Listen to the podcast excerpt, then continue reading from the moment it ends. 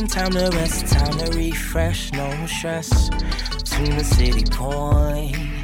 Giving him your best, nothing like the rest. Passing every test, you know he's the one, yeah. Taking time to rest, time to refresh, no stress. Tune the city point. Giving him your best, nothing like the rest. Passing every test, you know he's the one, yeah. Taking time to rest, time to refresh, no stress. The city. Giving him your best, nothing like the rest. Passing every test, you know he's the one, yeah. So this new series that we will be on for the next four to six week, four to six weeks is titled Christ-centered Career. Uh, and if that sounds familiar, it is a series title that um, that I preached about two years ago. Uh, I want to say it was early 2020. Uh, in fact, I think it was March 2020. So our last month of any kind of normalcy. But since then, it has been a refrain in our household that Carla and I have often talked about. What does it look like for one to be Christ centered in one's career? And just during this time, during these two years, we've continued to develop out what this idea is. And so we just were very excited about presenting a new series that will be both a sermon series as well as a community group uh, to dive into a book called Kingdom Calling to push this idea further. So uh, I'm going to be doing the preaching part, and then Carla's going to pair with me in community groups for the teaching part. And I think it's going to push us in some very positive ways to think about in what ways we can be Christ centered in our careers and through our careers. And so uh, I want to look at today Matthew chapter 25, um, verse, uh, verses 34 through 40 from the New International Version. Um, we're on a tight crew today and uh, just made it through the thunderstorm crew today, so we will not have slides for those of you that are streaming or those of you that are in person. Uh, so you might have to blow some dust off your Bibles uh, or look it up on your phone, your pewter, whatever you're using. Um, and uh, yeah, meet me in Matthew chapter 25, verses 34 through 40. It reads as thus then the king will say to those on his right, Come, you who are blessed by my Father, take your inheritance, the kingdom prepared for you since the creation of the world. For I was hungry, and you gave me something to eat. I was thirsty, and you gave me something to drink. I was a stranger, and you invited me in. I needed clothes, and you clothed me. I was sick, and you looked after me. I was in prison, and you came to visit me. Then the righteous will answer him, Lord, when did we see you hungry and feed you, or thirsty and give you something to drink?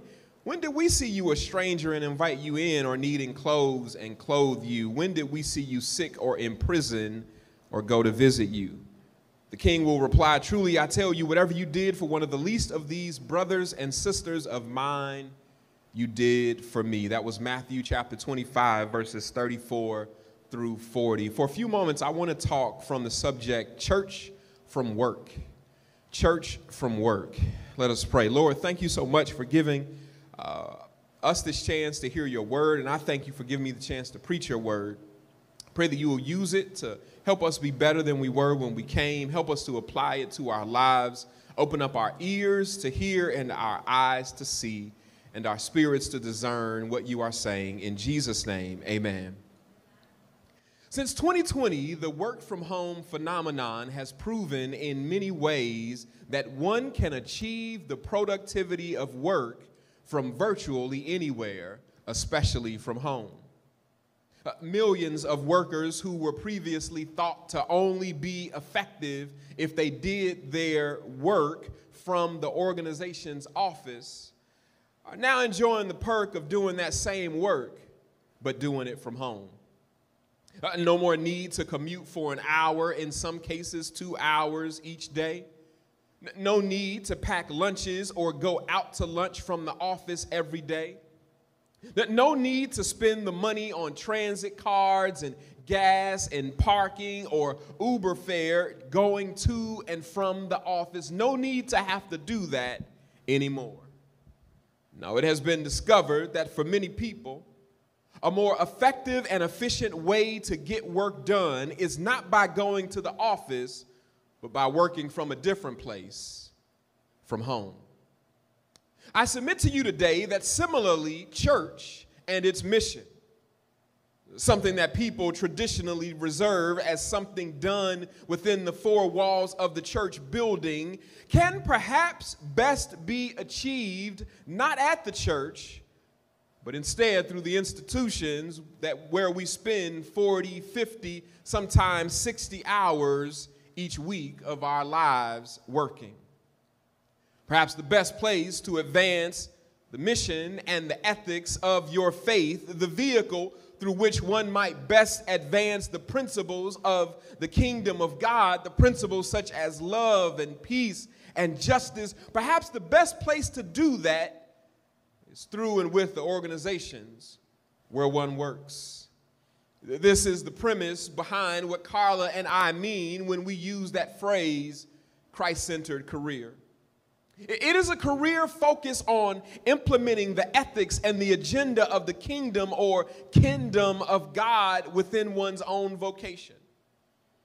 In many cases, the multi million, or in some of cases, some of the cases, multi billion dollar organizations that you work for have much more power to affect the lasting social change that our world needs, much more power than our churches or our governments.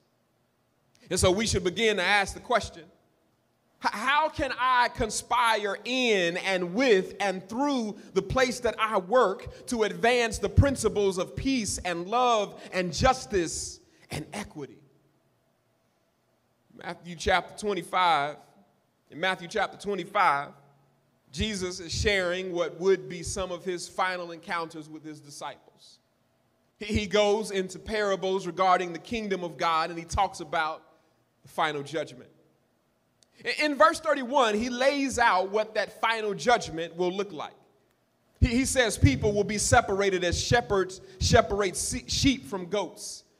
There's an interesting criteria that he uses or marker that he says will effectively identify those who will inherit the kingdom. He does not call out religious dress or jargon. He does not call out church affiliation.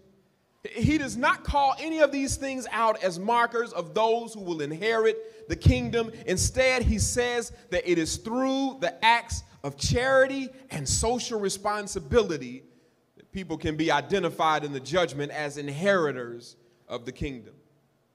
And even goes so far as to say that by doing acts of charity for those who occupy what is typically considered the least important rung of society, that by doing those things, we have done those acts for him. It is through this statement that Jesus effectively says, identifies himself rather, with the poor, with the imprisoned, with the hungry, with the sick, and with the immigrant. He says in verse 40, Truly I tell you, whatever you have done for one of the least of these brothers and sisters of mine, you did also for me. And so this morning, I want to argue that for the sake of this sermon, that we should engage with work that relieves the marginalized, because this is the work that is important to Jesus. And that the best tool that many of us have that is available to us to engage in this kind of work is our nine to five. Uh, churching from work gives us an opportunity to engage in compassion and charity, first of all. There's this theme that I see running through this text where Jesus is essentially saying, have compassion on the marginalized. And, and, don't just stop at sentimentality. As Dr. King said, love without power is uh, sentimental, but it's also anemic. Don't just stop at merely the compassion.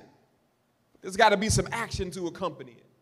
Yet love must result in some kind of action. And so I want to push you and get you to thinking this morning when it comes to your work or the organization that you work for, how can you engage in compassion that leads to action? What are the programs and policies and efforts that are already underway that are in the organizations where you work that you can join in with or help shape that are already compassionate and, result in some kind of action that can support the marginalized in society? You see, sometimes we may find ourselves within an organization that has the resources and may even have the mind and the will to do the good work. What they could benefit from is people like you that have the right values and the right ethics and the cultural competence that can help guide those efforts in the most effective and the most meaningful ways. This is being Christ centered in one career, one's career. Let me say to you that these are the perfect spaces for you as a Christ centered person to come in and to marry your values of love and compassion and your values of care for the marginalized, to marry that with the resources and the reach of your company. This is what it means to be Christ centered in your career. The second thing that I see here in the text is this theme of visibility. In verses 37, verse 38, and 39 that there is this constant refrain.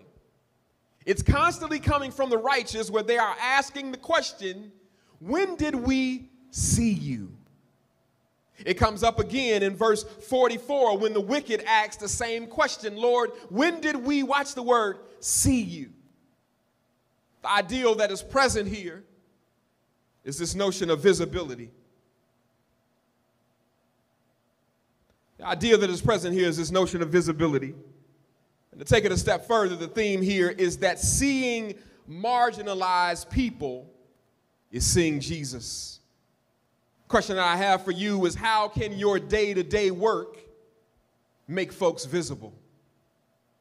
The invisible in society, Th- those people that are often forgotten about, the people whose plight is marginalized, the, the, the people whose pain is deemed unimportant, whose suffering is normalized.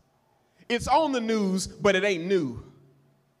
Uh, how can your work make visible those people whose neighborhoods are seen as collateral damage, whose face is invisible, whose bodies are disposable? Whose labor is deemed worthy of exploitation, whose air quality doesn't seem to matter, whose health outcomes are unimportant. How can your day to day work make these people visible? For some of you, you make hiring decisions at work. Is there work in your company, somewhere, anywhere in your company, for the invisible? For the unconnected? For, for, for the people who don't have the networks that it takes to get into an organization like yours? Is there space for you to use your power as a Christ centered person to make the invisible visible? For, for the people typically looked past or looked over. Yeah, being Christ centered in your work would cause you to look again until those overlooked candidates become visible. Yeah, some of you make decisions in your jobs about where new stores or new offices will be located. How can your work make overlooked communities become visible? Some of you do academic research or medical research or market research. How can your work make the overlooked visible and the ignored voices heard? Some of you work in various forms of media and you recognize the strong power that images have in telling stories and shaping narratives about people. The question that I raised to you this morning is how can your work make the overlooked visible? Some of you work in finance. You understand the power that access to capital and investment have on the outcomes of people's lives and the success of their business, the developments that go up in their neighborhoods, the quality of living, the ability to acquire a home to even share in the so called American dream. You know the role that capital plays. How can your work in finance help make the overlooked visible? The refrain is, Lord, when did we see you? Jesus says, You saw me when those who are typically invisible were made visible to you, and you mixed your compassion with some action and you did something about it. He says, When you did that, you did it for me. Yes, my friends, this is ministry. This is Christian work in ways that can be far more reaching to make lasting impact way beyond what we can do within the four walls of this building or within the confines of our budget. This is the lasting work that I believe that God is calling us to. Let me push on lest I keep you too long. The last uh, theme that I see in this text is this theme of comforting. It's happening with the sick it's happening with the imprisoned. It's happening arguably with the stranger, as the text calls it, or literally the immigrant. I want you to think about a time when you were uncomfortable. Like the theme here is comforting. I want you to think about a time when you were uncomfortable. And how did it make you feel to have something or someone or something happen to make you then feel comfortable. I strained my hamstring a few months back and it, hadn't, hadn't healed for several months because I'm old. And, so I finally went to the doctor, and, the doctor gave me a prescription, a referral to therapy, some orthotics for my shoes to fix the way that I walk Uh, uh, gave me all these things to help make me more comfortable. It's because I had access to insurance that I was able to become comfortable. Yeah, comfortable. When I worked in education, I was bent on making sure that, that black and brown families on the southwest side of Chicago, and especially their children, felt safe and comfortable in the school in their neighborhood felt like they weren't under surveillance or being criminalized in their own schools, but instead felt like clients and members of the community being served, and that us, the staff, were there to make them comfortable. Question that I raised this morning is how can your work comfort somebody? Whether it is the sick, or anybody else that is experiencing discomfort in society, how can your work be work of comfort? Let me close this sermon about church from work, um, just kind of with this little testimony, and then I'll have my seat.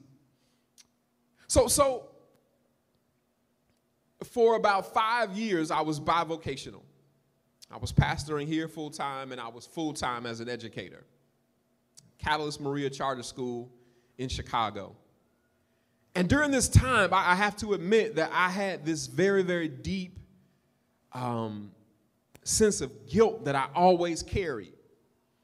And that guilt was that I felt like when I was at the school, that, that I, was give, I wasn't giving the church enough of my time. And then when I would be deeply enthralled in church work sometimes, like find myself kind of working on my sermon in my office at school, I, I would feel guilty because I'm not doing enough schoolwork. And, and finally, I don't remember what year within that five year span it hit me that it was all one work. See, see, I, I, was I was bifurcating, I, I, was separating these two from one another. This work at the church from this work at the school. And in reality, it was actually one work. I was churching from work. When I was creating a strong educational environment for black and brown kids, I, I wasn't at the church, but I was churching from work because I was doing this because of my deep convictions and beliefs about Jesus Christ and what we are called to do in our world as Christians. I was churching from work. When I created the school store at the school, we, we had been uh, using a company in, um, in Bridgeview uh, for the school uniforms and, and all the families. We had uh, over a, a thousand families in our school a thousand families would go to Bridgeview and they would spend all this money buying these mandated school uniforms with the school logo on it. and they were making, uh, the families were spending big money, and we were getting nothing in return. And so I proposed, why don't we make our own store in the school? It'll be more convenient for the parents. We can beat the price of what they're getting in Bridgeview, and we can keep the money in the community. And in turn, we can give the kids in the school jobs using the money that their parents and peers are using to buy uniforms. And so uh, the school bought into it, the principal bought into it, the CEO of the network bought into it, and we did it. And our kids made uh, a $40,000 profit the first year. And, and some of the kids, this was their first jobs, and some of the kids, this was their first time managing something. And they got a chance to learn business and how there is gold in the ghetto, as we would talk about it. But it took a lot of effort, a lot of time. But, but by doing that, I was churching from work. Being a black male in the classroom, just showing up every day. Before I open my mouth to say a word, being present, being there, being in that space, being a model for young black boys and young brown boys. No, I wasn't at the church that day. At 8:30 in the morning on a Monday, I was not in the church in the office, but I was at school at work, but I was churching from work. And so I raised the question to you today. As you get ready to go back to your Monday morning, whatever your thing is, how can you church from work? How can you take the ethics, the principles, the values that you have gleaned from your faith principles like peace, love, justice, equity, ideals that come from this passage like compassion and charity, visibility. How can we take those things, comforting, and apply them in our work? That, that that's what it means to have a Christ centered career. And you know what? I found that when my work was like that, all the other drama and chaos that comes along with organizations and all of that, it tended to be secondary. So, what was on my mind day to day was that Christ-centered work that I got to do every time that I every time I walked in that building. Some of us are in that place where we're frustrated with our work, feeling like our work isn't perhaps giving us what we need. Maybe it's just tweaking our lens on it. Maybe I'm, I'm not just I'm not here just so that I could just climb the ladder, and I'm, I'm not here just for the bag, even though that's important. If they're not paying you right, we need to get that right. Maybe it's more than that. How can I conspire in and with this organization? It's got all this money and all this access and all this reach to affect social change. And for some, it even starts in the environment, in the organization. How can I help make this a more hospitable place for people, a more joyful place for people to come to work every day. That, that's churching from work. I had many a pastoral counseling session in my office at school when I was an administrator of people that were on the edge. And, and the edge could mean anything on the edge of quitting, on the edge of punching somebody in the face, all kinds of edges you get to at work. And people knew they could come down and let's talk about it and I will church from work with you. I will become a pastor for 15 minutes and we can talk this out. For some of us, that's a role that we can play in our organizations. Let us pray. Lord, thank you for giving us this time to reimagine our work.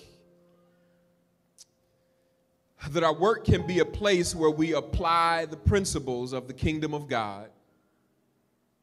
I pray that you will stretch our imagination to think in creative ways about what we can do in, with, and through the organizations where we work or where we may want to work.